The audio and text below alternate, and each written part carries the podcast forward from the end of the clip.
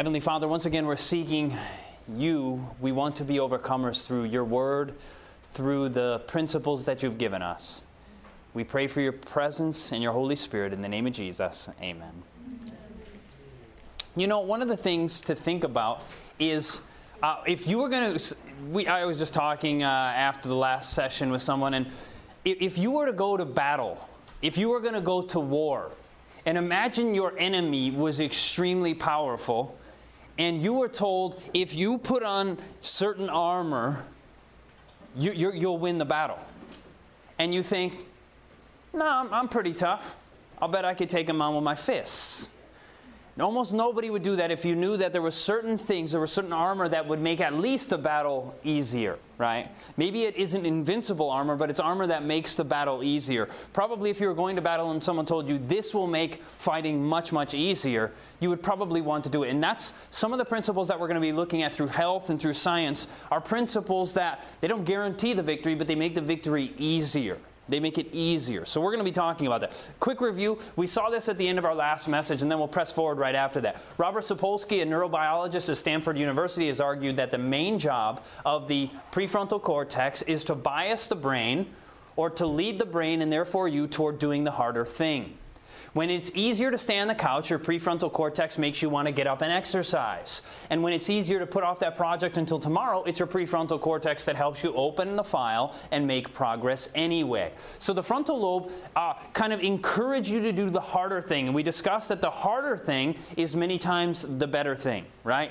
Meaning, uh, yeah, I'd rather sleep in and, and um, I don't know, not go to work or whatever. But in reality, if you do that long enough, sooner or later you have problems in your life. So doing the harder thing helps in the end, it makes it better in the end.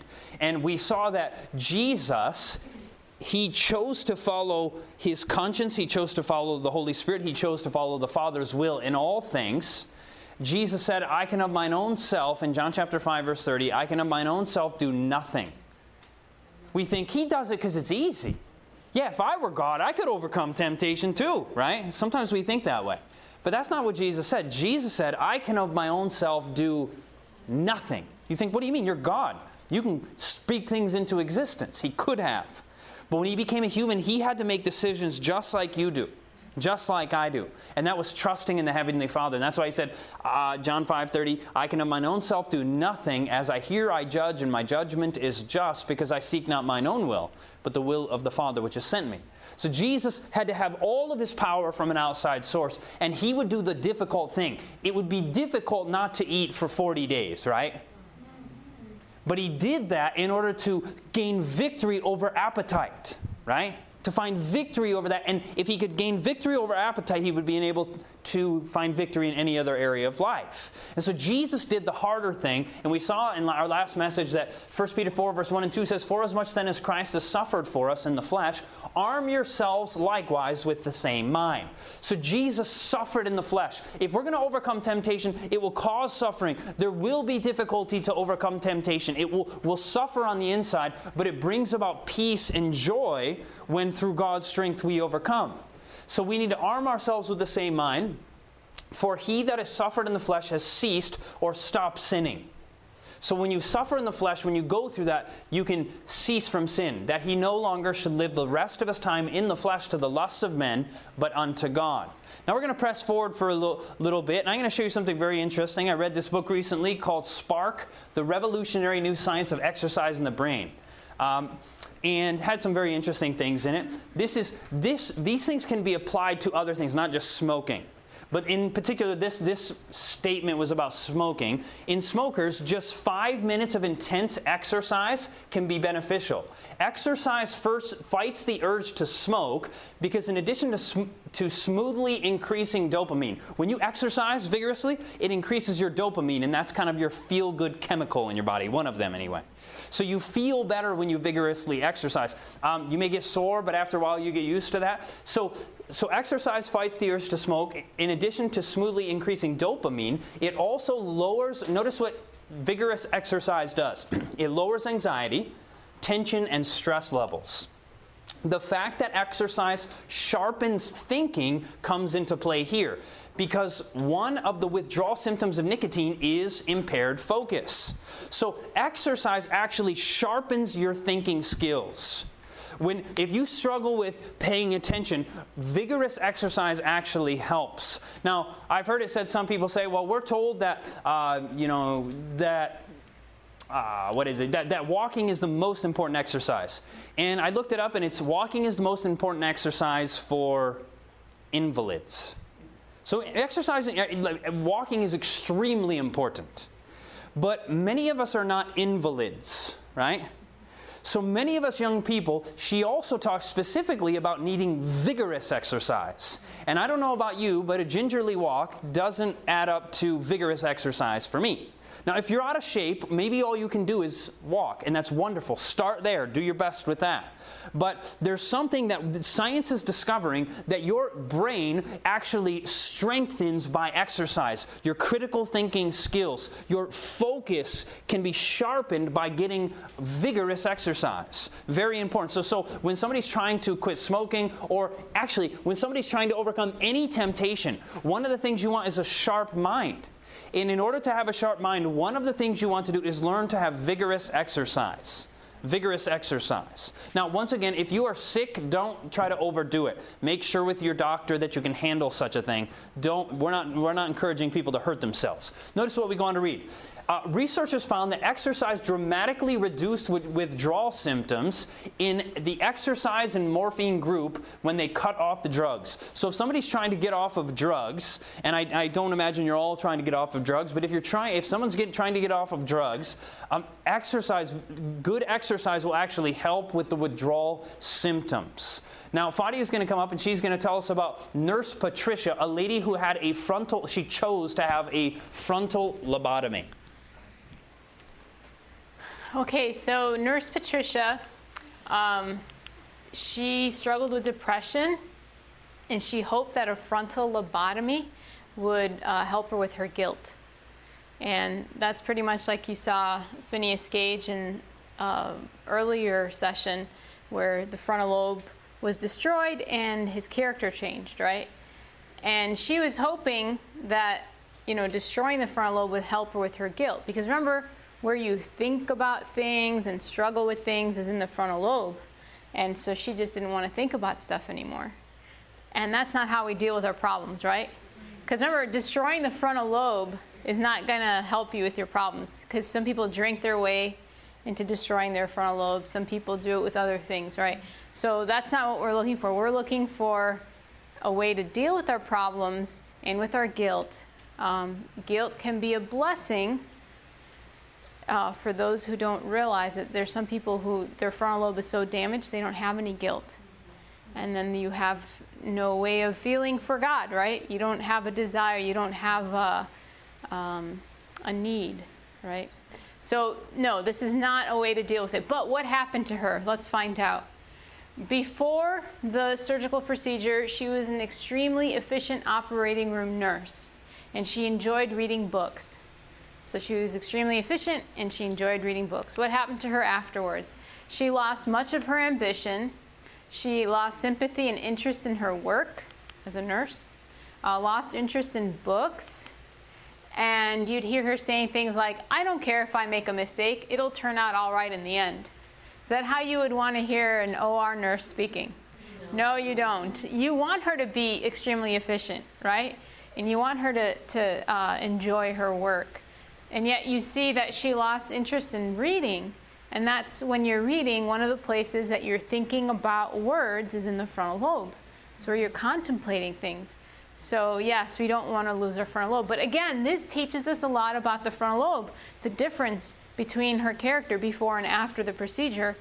And we already discussed that it teaches us that um, the frontal lobe is a seat of spirituality, morality, and the will where you make your decisions, where you know the difference between right and wrong, so on and so forth.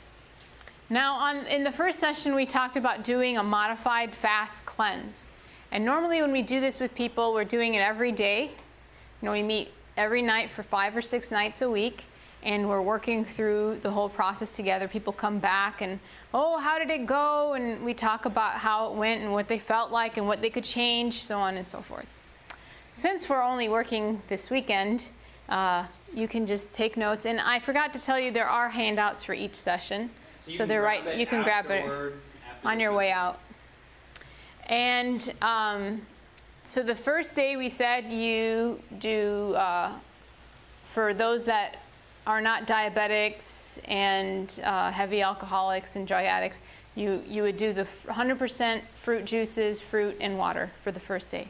Then the second day, what we ask you to add is veggies. And why veggies? Uh, they are cleansing for the blood. You realize in Genesis that um, when God gave the diet for Adam and Eve, what did He have them eat? Fruits, nuts, right, fruits, nuts, and grains, right? Um, then in Genesis chapter 3, sin comes in. And what does he add to the diet when sin came in? Greens, right? He added the herbs of the field, he added the greens. What is in greens that we needed it right after sin came in? Uh, there's a lot of things. We're learning more and more about the antioxidant um, effects of, of these, of these uh, veggies and things like that. Chlorophyll, for example, has a lot of nutrients in it, and it's very similar to our blood composition. And so, interestingly enough, when sin started to pollute our blood, God gave us a remedy right away to cleanse our blood. So, I encourage you to increase uh, your veggies in your diet. I know that's the hardest thing for a lot of people. Uh, maybe some of the ladies are shaking their heads and saying no. Maybe it's a guy thing. I don't know. Because um, I, I know guys usually like more fruit, right? At least that's no, normally how I hear it. Anyway, but it's so important that we increase our veggies. You cannot live off of just fruit.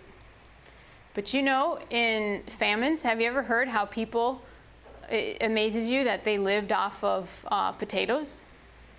Isn't that interesting? You'll hear, oh, they had a famine, and then all they lived off of was potato done this way and that way and the other way, and they made it. You can't do that with fruit, but you can with veggies. There are things in these vegetables that God has given us to sustain life, and the more we eat of them, the better it is. Uh, so that's day number two, what you add to the diet. And then each day, like I told you, we will tell you what you're supposed to add. But I have a question when it comes to cravings, how long do you think the average craving lasts? Or if you're feeling tempted in some way, how long do you think it usually lasts? Anyone have a guess? 10 minutes. Anyone else want to guess? It's okay if you're wrong. Three minutes. Three? Okay. Anywhere from 30 seconds to three minutes. Pretty good. So, anywhere from 30 seconds to three minutes. So, it's really not that long, is it? But when you're going through something, doesn't it feel like it's going to be forever? Right? You just think it's it's like, ah, I can't get through this. But most of us can turn our minds to something else within that time, can we not? And what were some of the things that we said you could do? And exercise, so get up and walk. Drink water. Drink water. What was another thing? Claiming God's promises and speaking to Him on bottom. And what was another one? Deep breathing. Deep breathing. You got it. So these things, they sound very like, really? Is that going to help me? But it's tried and true methods. And as you do these things, they become a normal part of your everyday life. You start breathing better, you're drinking more water, you're getting exercise, you're spending time talking to God about these things. Instead of turning to your addiction, to your normal pattern of thinking, instead of turning to all that, you're turning to God in that time of need. So, there are traps, though, right? There are things that trap us into our uh, addictions, our way of thinking, our uh, temptations. There are traps all around us. We live in this world filled with traps. But with um, that said, there are some things that are more universally understood as things that hinder us from growing, okay? You'll understand as I explain it in just a little bit what I mean by that. One of the things that are considered a major trap is caffeine. And I know some people may think like, are you serious? Caffeine? Yes, it is. It is considered a gateway drug. Uh, it is a drug, and it. A lot of people, for example, if you're trying to quit smoking, if you don't give up the caffeine, studies show that you most likely will go back to the cigarettes. And it's so true about other things. Remember, we talked about one of the things that you can do for when you're um, have a craving or you're tempted is to get up and walk. God gave us a natural way to stimulate our blood. He gave us a way to get up and move the, the, the blood and circulate it, and that's our natural stimulant. But because we become such a sedentary, we have such a sedentary lifestyle, we artificially stimulate our blood through the foods we eat, through the things we drink, through the drugs we take, through the things we watch, because we don't feel alive and we need to have that feeling of being alive. We need that dopamine and we need all those endorphins that God has given us. But it's dangerous to have that blood, that heart pumping so hard when you're just sitting. Your muscles should be doing that for you, not your, your heart just sitting there through drugs and, and stimulating foods and all of that. It's, it's the muscles that were meant to stimulate the heart in that way. But when you do it the other way, then you release the stress hormones, you release all these things that are uh, destroying the body instead of helping it. But um, I'll, I'll let you watch this little clip here from the news about caffeine. This is really interesting. As you likely know, we've reported often here on World News about the powerful effects of coffee and the growing body of research telling us in the right amounts it can help us focus better and even fend off some disease later in life. But we ask tonight, what is it really doing to our brains? ABC's Lisa Stark with her own MRIs before and after. It's the most popular drug in the world. I need that little um, boost. It's everywhere, from 320 milligrams in a Starbucks Cafe Grande, about the max you should have in a day, to energy drinks, to sodas, now even inhalable, 100 milligrams in an instant. But could that daily dose of caffeine be changing your brain? We turned to researchers at Wake Forest in North Carolina, where I underwent two MRI brain scans. This first scan with no caffeine in my system. Then I downed just one drink. Now my second MRI. This was my brain before caffeine. This was after. The difference was remarkable. It's like a 40% drop in the blood flow to your brain. So that's a lot. So before caffeine, with caffeine, the blood flow to my brain dropped about down 40%. 40%. Really? Yes. Why the drop? Caffeine blocks a chemical called adenosine, which controls blood flow to the brain. Add caffeine, blood vessels constrict, less blood circulates in the brain, and your blood pressure and heart rate go up. So if you skip your regular coffee, that surging blood can trigger a caffeine headache. It's like trying to get a fire hose to pump blood up through your skull. If you're a caffeine lover, your brain has actually changed. It now functions normally on caffeine. How much caffeine do I have to drink to change the physiology of my Uh, brain? Not very much. Not very much? No. Like even a cup One a cup day? a day will change your brain. The good news, experts say for healthy adults, a few cups a day is not dangerous. But keep in mind, a little caffeine can do a lot. Lisa Stark, ABC News, Winston-Salem, North Carolina. I love that reversal. Yes, don't you love it? It's okay. Did you hear the contradiction from the beginning to the middle to the end? It's called I don't want to get sued. Yeah. You know, so you you always have to do that on television. You always have to cover your tracks and and well, just just let you know, you know, it's okay if you drink caffeine, but it'll change your brain. You know, so um, interesting.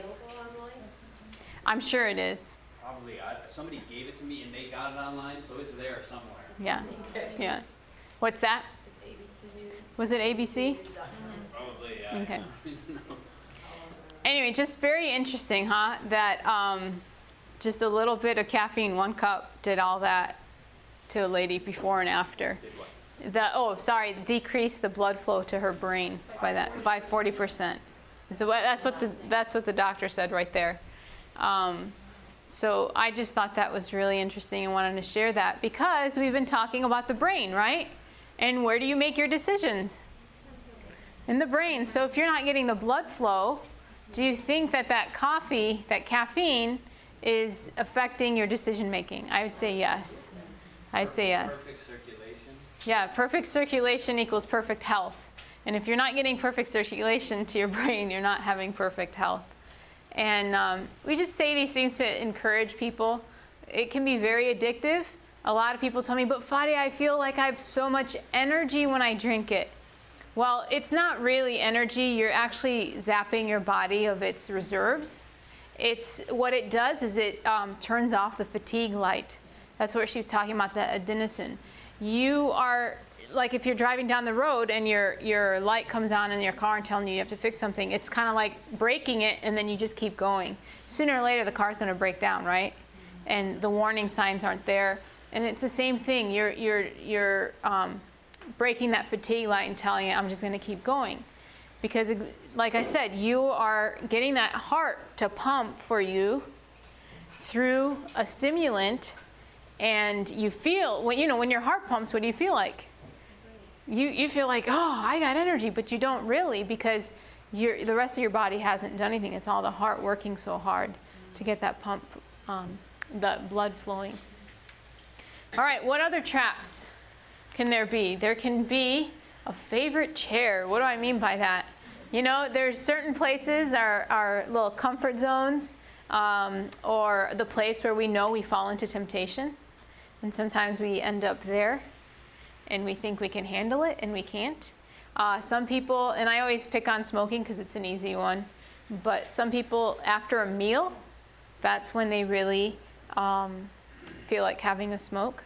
Uh, when they get off work, they get in the car, that's where they feel like having a smoke. Identify that place for yourself. When you slip up and fall, don't just beat yourself up and say, okay, I'm, you know, I'm going to give up. Learn from those situations. Identify where is it that I slip up more? Who am I hanging out with? Uh, what, what was going on before? Did I get enough sleep the night before? Have I been eating well? So on and so forth. Don't give up. Keep going forward and learn from your situation instead of beating yourself up about it. Um, another thing is sugar. Uh, sugar zaps your brain and uh, um, of, of the thinking power. Here it says too much sugar may cause brain decay. It is well known that too much sugar causes tooth decay, but might it also cause brain decay? Recent research suggests that it just might. With the growing epidemic of obesity in the US, the number of people with diabetes is also increasing. Diabetes is due to the body's inability to maintain a constant level of sugar in the blood, as it should. And over time, this results in problems in many parts of the body, including the kidneys, heart, muscles, nerves, and brain. People with diabetes are more likely to have a heart attack or stroke at a younger age. In addition, they may be at a greater risk for a decline in mental function, that's brain decay, or dementia. Fortunately, improving eating habits and avoiding excessive weight gain may prevent many cases of diabetes. Now, diabetes is not just caused by sugar, it's also caused by a high fat diet. More and more research is showing that it's um, more to do with that than even with sugar. And um, so it's just important to have a balanced diet. You realize also when you have a lot of sugar, what happens to you after a while?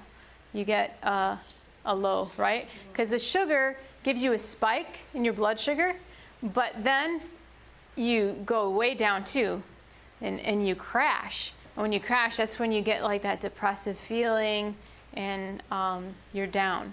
So, important, especially for those that are brain workers. You'll see in just a little bit what we're going to, no, not this session, the next session. We're going to talk about nutrition more and how brain workers really need to be careful with their sugar consumption you might cover this, but I know you're recording, but how much sugar? I mean, sugar's in everything. Soy milk. And yeah. What is too much sugar? You know, I think each person knows for themselves how they feel. You know, I don't know the exact amount of sugar that each person should have. I can tell you. We do have a video of a doctor. I, we'll have to see. Maybe we'll. We'll see if we have time for it. We do have a video about uh, quite a long video about a doctor that talks about the toxicity of sugar. So, um, yeah, but I wouldn't know. I have a friend who's very smart, And if she has just a little bit of sugar, it's so toxic to her, extremely toxic to her, to her brain. She gets depressed immediately, she gets sick, whereas somebody else could eat a lot more than that and not have any problem. So each of us has to realize, you know, and we should eat things closer to nature, you know, um, in their right form instead of the concentrated form. Also, keeping it around. What do I mean by that? You know, some things, it could be a substance, it could be an object, it could be whatever it is. Uh, it could be candy, whatever it is that you're dealing with, right? Um, don't keep it around. Why is that? Because you're making it an option. Let's say you're saying, okay, I'm gonna, I'm gonna give this up, whatever. But just in case this doesn't work out for me, I have a backup plan. You don't want that option. You want, in your mind, you want to make it clear cut. I'm done with it. I'm not doing that anymore. I'm going to throw those things out, whether it's be CDs, DVDs, magazines, whatever it is that reminds you of that, or certain friends. If we can't handle it, I know um, I grew up in Chicago, and going in the city, a friend of mine here could tell you the same thing. It's tough growing up in the city. We grew up in the around the same area. And the, the, the friends that you hang out with, there was a time there I wanted to ch- turn around, I wanted to follow the Lord, but my friends kept calling me back into the city. And you know how the city, it's a lot of fun, whatever, and I'd slip and fall. So finally, these friends that I had grown up with, I had to say, I'm done. Can't hang out with them for the time being.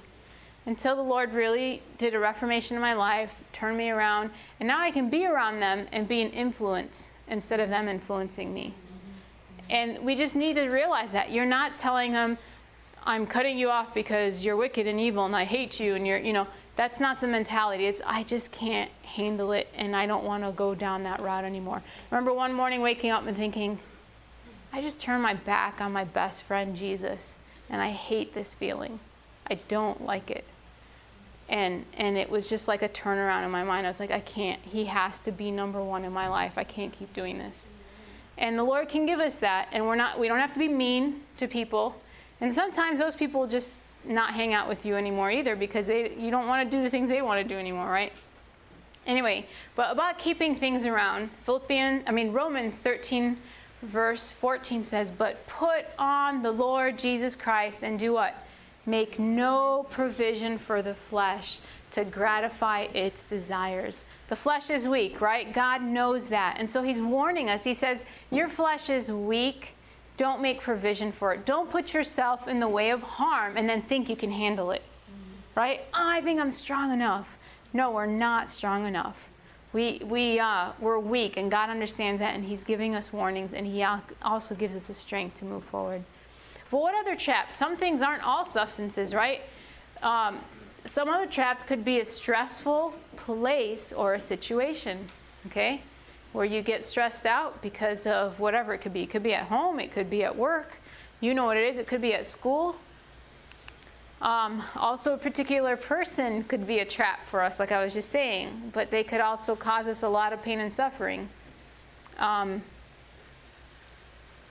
and we'll talk about a little bit more about that later. Also, a repetitive memory. Some of us have been plagued. Maybe we've had abuse in our in our past, whether it be sexual, physical, um, whatever, mental abuse that we've had, and the the um, we go over and over in our heads, right? The the trauma keeps coming to our heads, and and we we run it through and run it through, and we have flashbacks and we see it. I used to um, cringe like this whenever I'd have flashbacks. I'd, every time I'd, I'd have it, I'd, I'd, do like this. I don't do that anymore by God's grace. Amen? So God can give us victory over this, but we're going to talk about what you can do in those repetitive memories and how you can turn the mind to a better thing, which is God.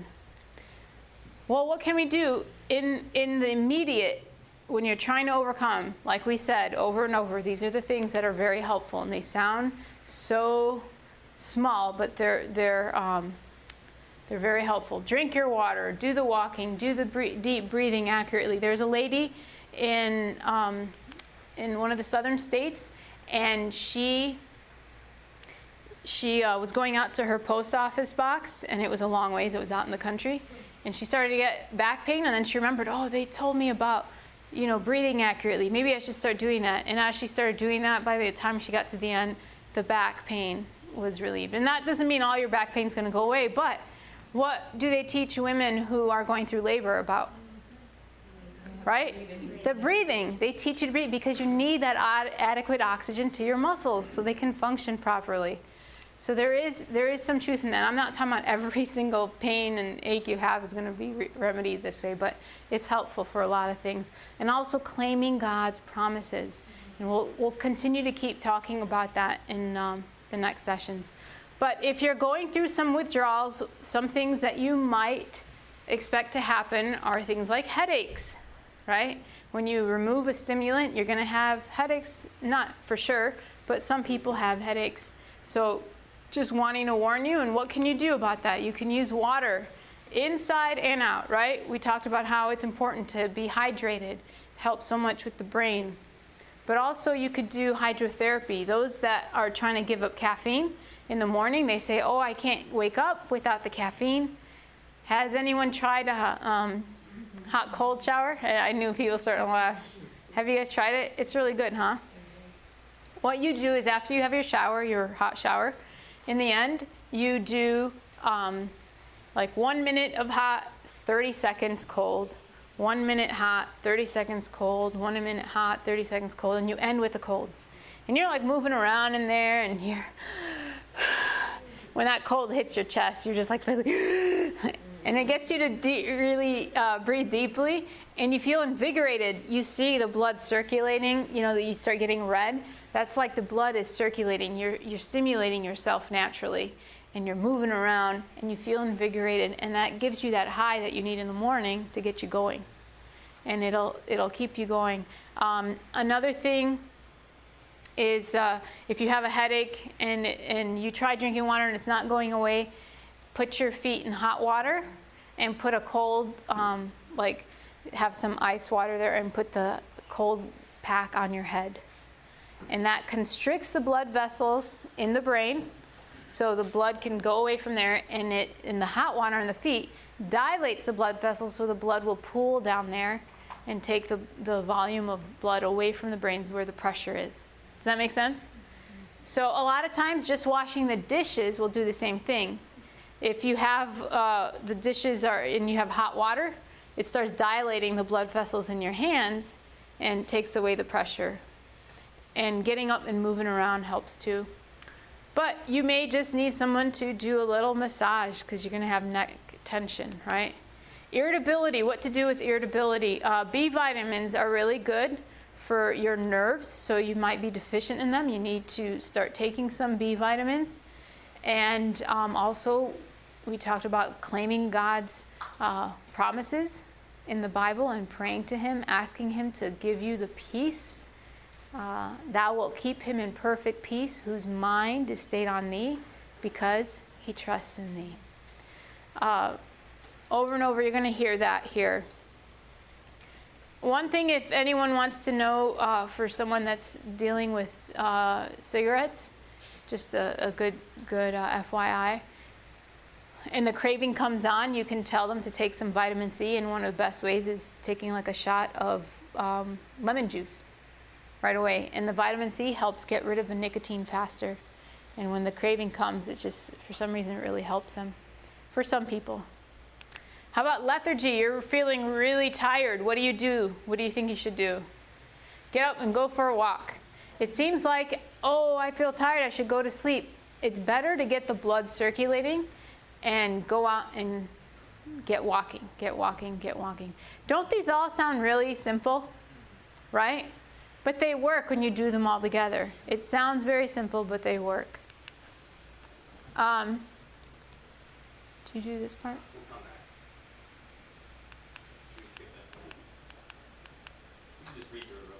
Okay, um, you know how they have New Start? We have our own form of it, but we call it Overcomer. so, uh, O is for open air, V is for victory in Jesus, E is for exercise, R is for rest, C is for control, and O is for outlook or optimism. Be better. That's an added one. We added that because we have an extra letter in the overcomer. If you can follow the eight laws of health and be a grumpy, angry, nasty person, so being, being optimistic along the way also helps. And then um, M is for moisture inside and out. O uh, E, sorry, E is for eat nutritiously, and then R is for radiant sun. So that's our form of New Start. anyway, um, and then also, like we said, the way to overcome cravings is through these things. But I just put in the last one about Bible promises and prayer because water doesn't save you, walking doesn't save you, breathing doesn't save you. It's a connection with God. You might, for a while, be able to do these things and you're seeing the victory, but when problems start coming in, when things just happen that you weren't expecting, where do you turn? You don't turn to the water, you don't turn to these things, you turn to God and you talk to Him about your problems. You tell, you claim the promises, you, you open your heart as to a friend. Um, I've had some tragedies in my life that you'll hear later, but what kept me going is actually my friends not knowing how to deal with my problems and how to help me had me turn to my only friend that I had left. At least that I could open up to. I shouldn't say had left. It's not like I left my other friends. I still have them to this day. But he was there to hear my every cry, and I could pour out my heart where others wouldn't understand. And that's where your problems will be solved only through that. And I know it just all sounds like so cliche, but it works. It's, it's, it's true. Now Chad's going to come up and ask us some, uh, some other questions. All right. Just a minute. Yeah, oh, sorry. Thank you.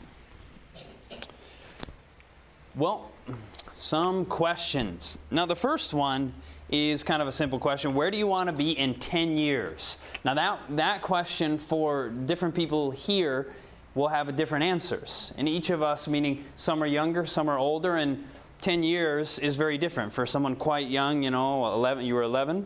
How old are you? Nine. Nine. So, I mean, in 10 years, 19, 21. But, but some of us, uh, the rest of us will be, you know, different ages, whatever that would be. And so, where do you want to be in 10 years? Now, as a nine year old, you, you may not have to worry about that right now. But meaning for the rest of us, we need to start thinking about that, right? But he couldn't. But you could think about it too. You could do that. Or what Bible verses you want to have memorized, or whatever. Meaning, like, you can have wonderful things now also.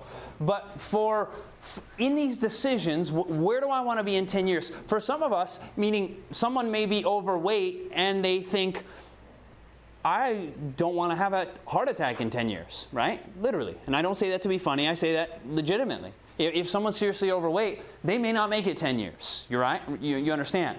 So many times, see, bad habits, one of the common commonalities of bad habits is only thinking about the present tense of life, right? What feels good to me now? You understand? Meaning, any sin you struggle with typically has to do with, I want something now. If it's a drug, if it's a cigarette, if it's something immoral that you look at on the internet, and then you feel guilty in the end. The point being, whatever it is, it has to do with instant gratification. You understand? But the Bible perspective is that we should live a life of delayed gratification. Does that make sense? That our happiness comes as a result of being faithful to principles and being faithful to Jesus, and ultimately gives us the greatest happiness. Does this make sense? So, thinking of your future, where do I want to be in 10 years? And then, if you if you want, if you think, where would I want to be in 10 years? Well, I want to be more connected to Jesus than I am today. I want to be, and if you're already in good shape, I want to continue my the shape that I'm in. I mean, if you're older, obviously you get older. I mean, things, you know, bodies break down. But still, making good decisions, even if we're older, can keep our health at least as long as possible, right? And so we want to learn to look to the future, and then we have to actually then also do what? We have to make steps to accomplish that. So if I say I want to, in 10 years, I want to lose 15 pounds, or at least I'd like to be 15 pounds lighter, or 30 pounds, or 50 pounds, or 100 pounds, or whatever it may be, then I need to begin, if I want that to happen, I need to begin to put in practices in my life that will get me to that point in 10 years, right? And so you can also ask yourself, what physical shape do you want to be in in 10 years? Now, the thing is, if you do not make a decision, you have made a decision. Does that make sense? If you don't make a decision, you have made a decision.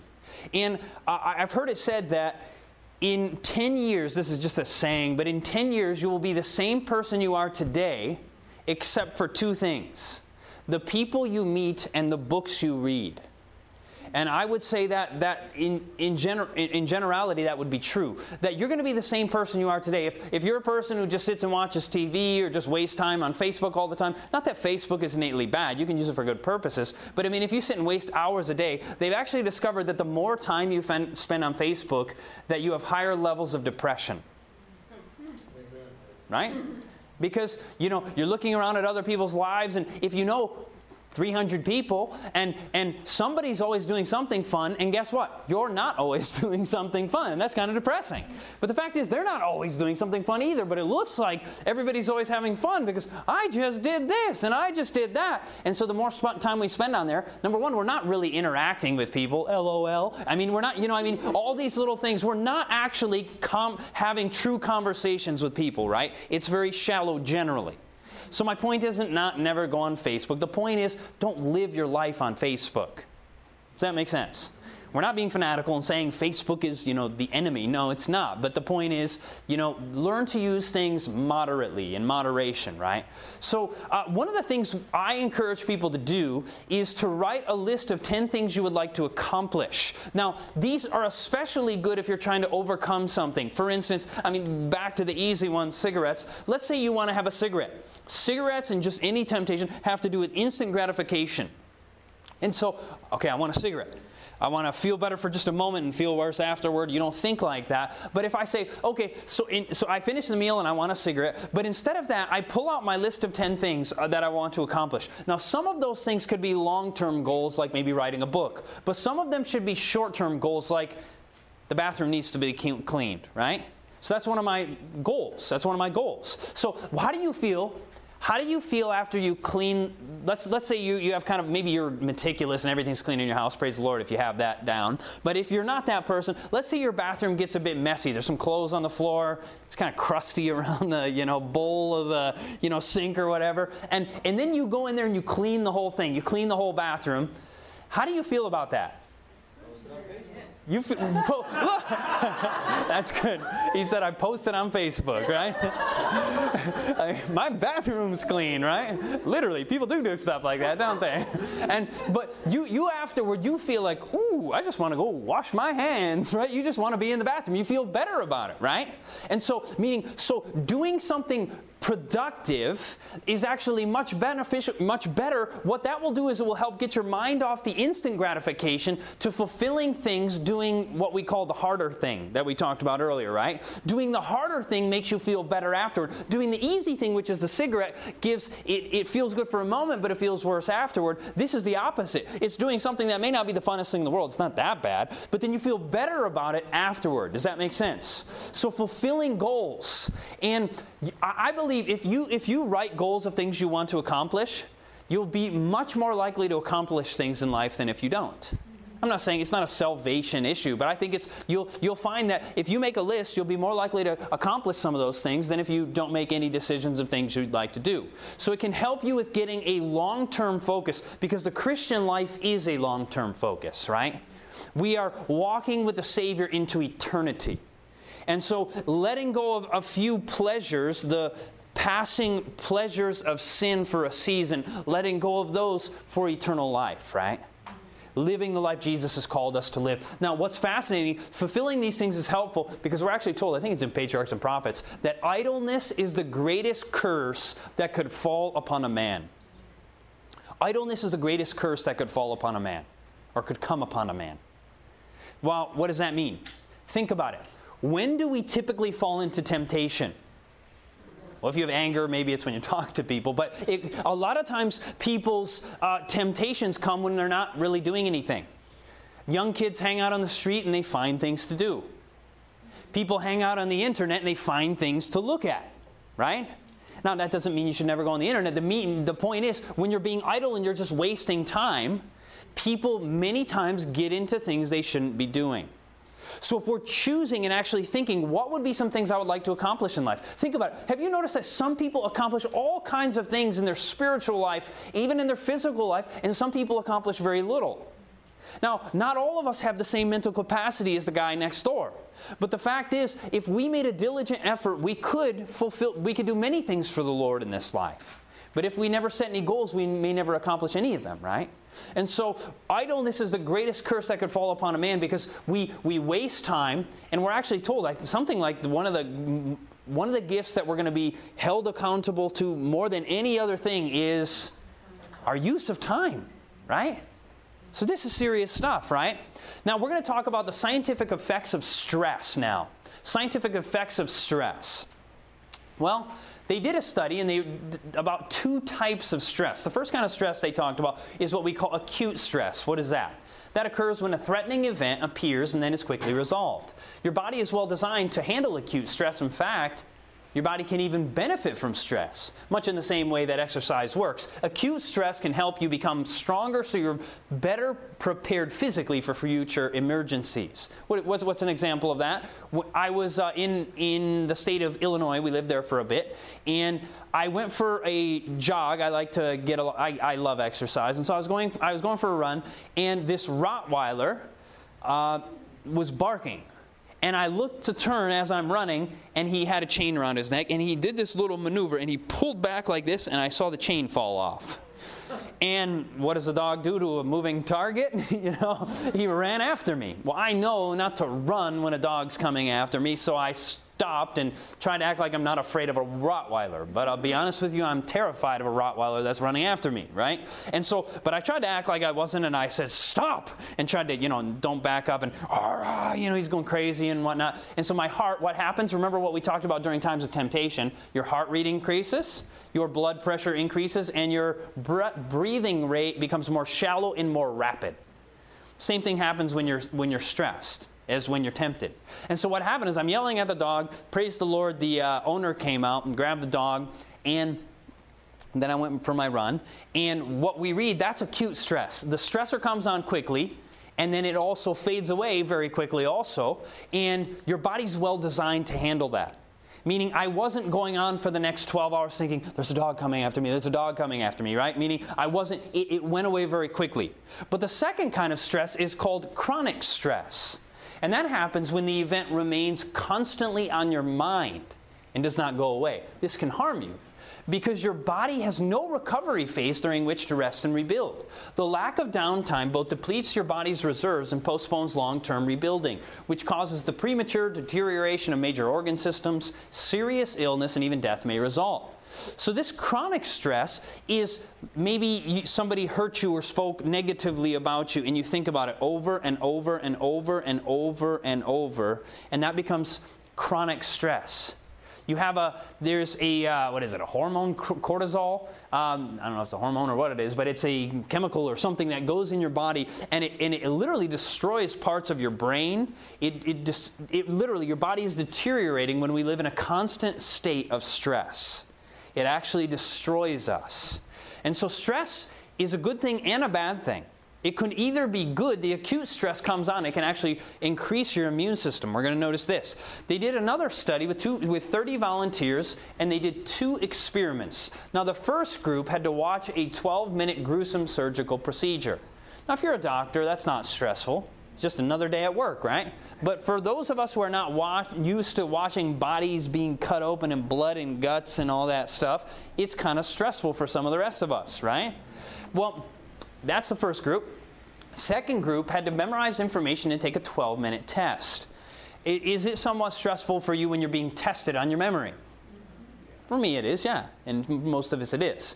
And what were the results of these two different tests? During the experiments, each person gave saliva samples that were analyzed for immune system components known as secretory proteins.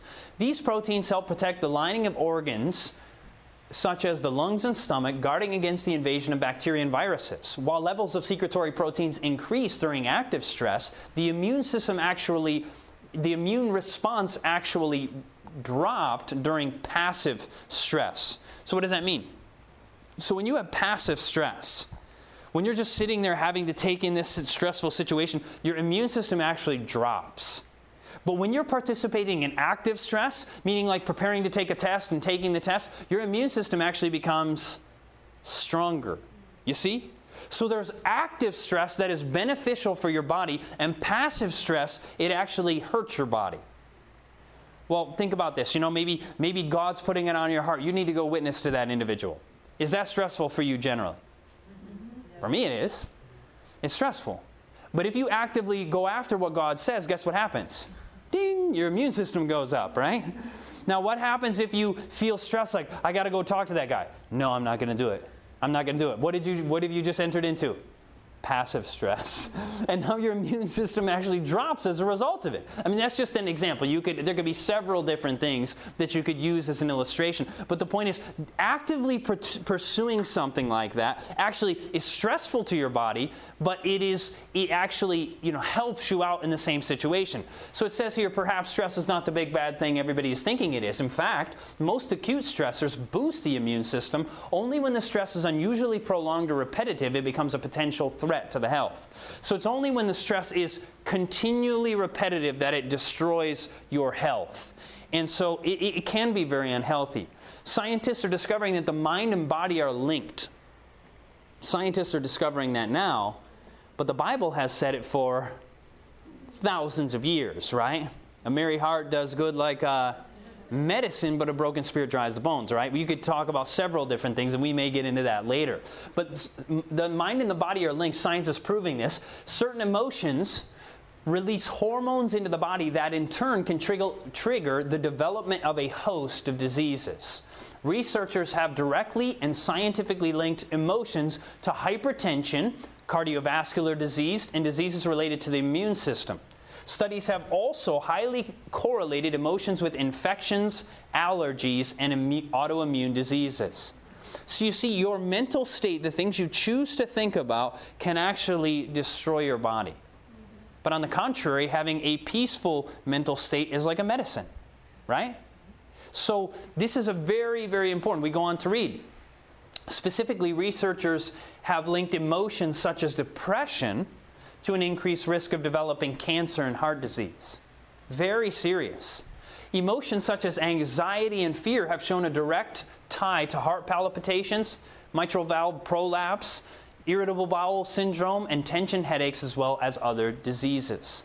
So, do you see that our mental state can affect our body tremendously?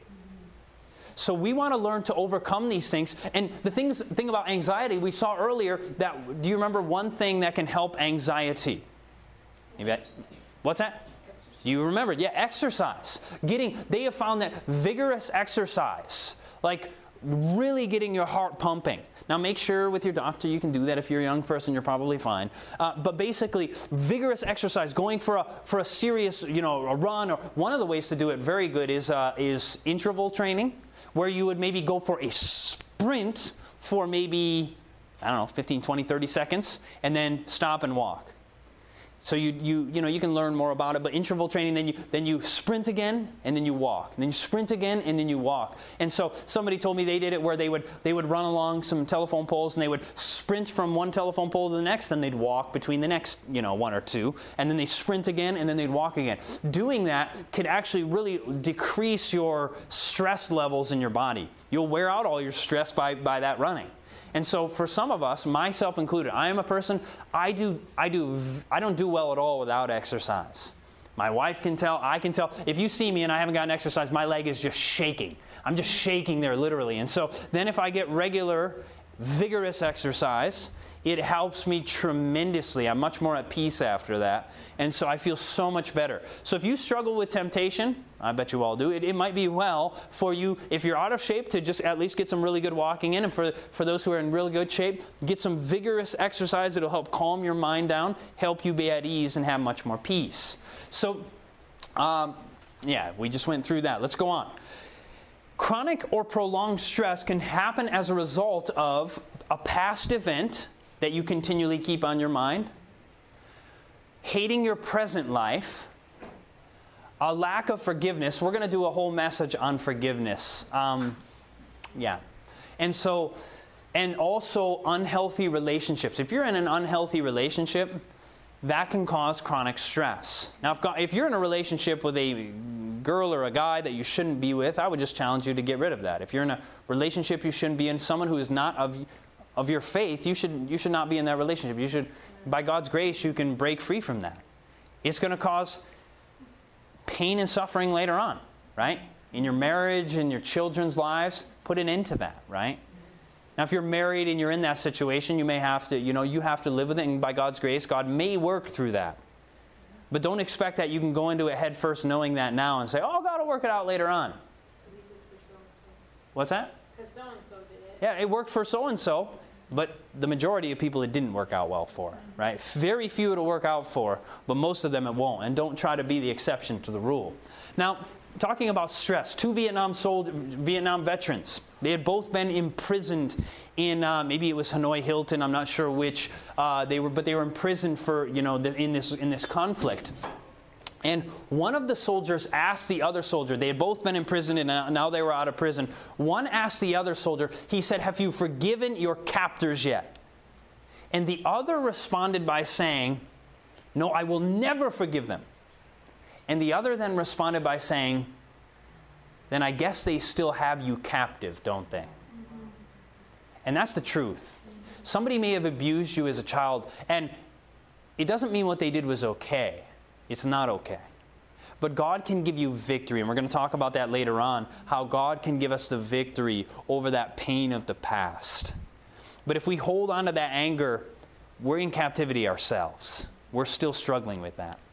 Now, this is, this is amazing. I was listening to an old, old uh, Christian who is a businessman who also memorized tons of scripture. And he tells the story of uh, during the Korean conflict, the Korean War. Not sure why they always call that one the Korean conflict, but the Korean War. Uh, what's that? It was a police action. Okay, so we never actually declared war. Is that what it is? It was one of those wars that it's kind of like if you get in a fist fight, but you don't call it a fist fight, it's not a fist fight. I guess not. But sorry, that was ridiculous. Forgive me. Never lie. But um, uh, so never lie. In the Korean conflict, what they say is is that. Uh, Gene Warr tells the story. He was actually a soldier himself, uh, but he was in World War II, I believe. But nevertheless, Gene, Gene Warr tells, interesting, last name is War, but he, he tells the story of the fact that they did studies after the Korean conflict and, and, discovered to try to figure out what is it that made certain people crack under the stress of, of the, you know, when they were taken custody and they were taken and put in a POW camp. What was it that some people would crack under the stress and some people they, they didn't crack? And he said that there were two things that they discovered. Number one, those who did not crack had strong moral and religious convictions. And number two, the soldiers who did not crack were soldiers who had memorized Bible verses and would call them back to mind.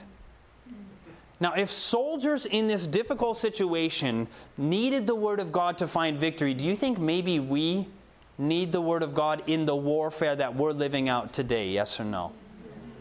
The Word of God is so very important.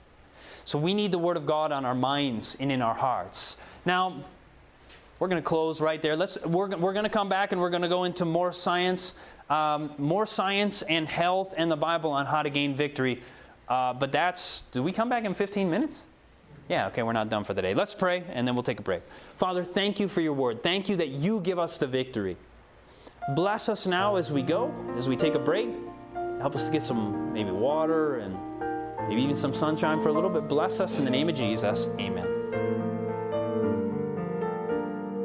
This media was brought to you by Audioverse, a website dedicated to spreading God's Word through free sermon audio and much more. If you would like to know more about Audioverse, or if you would like to listen to more sermons, please visit www.audioverse.org.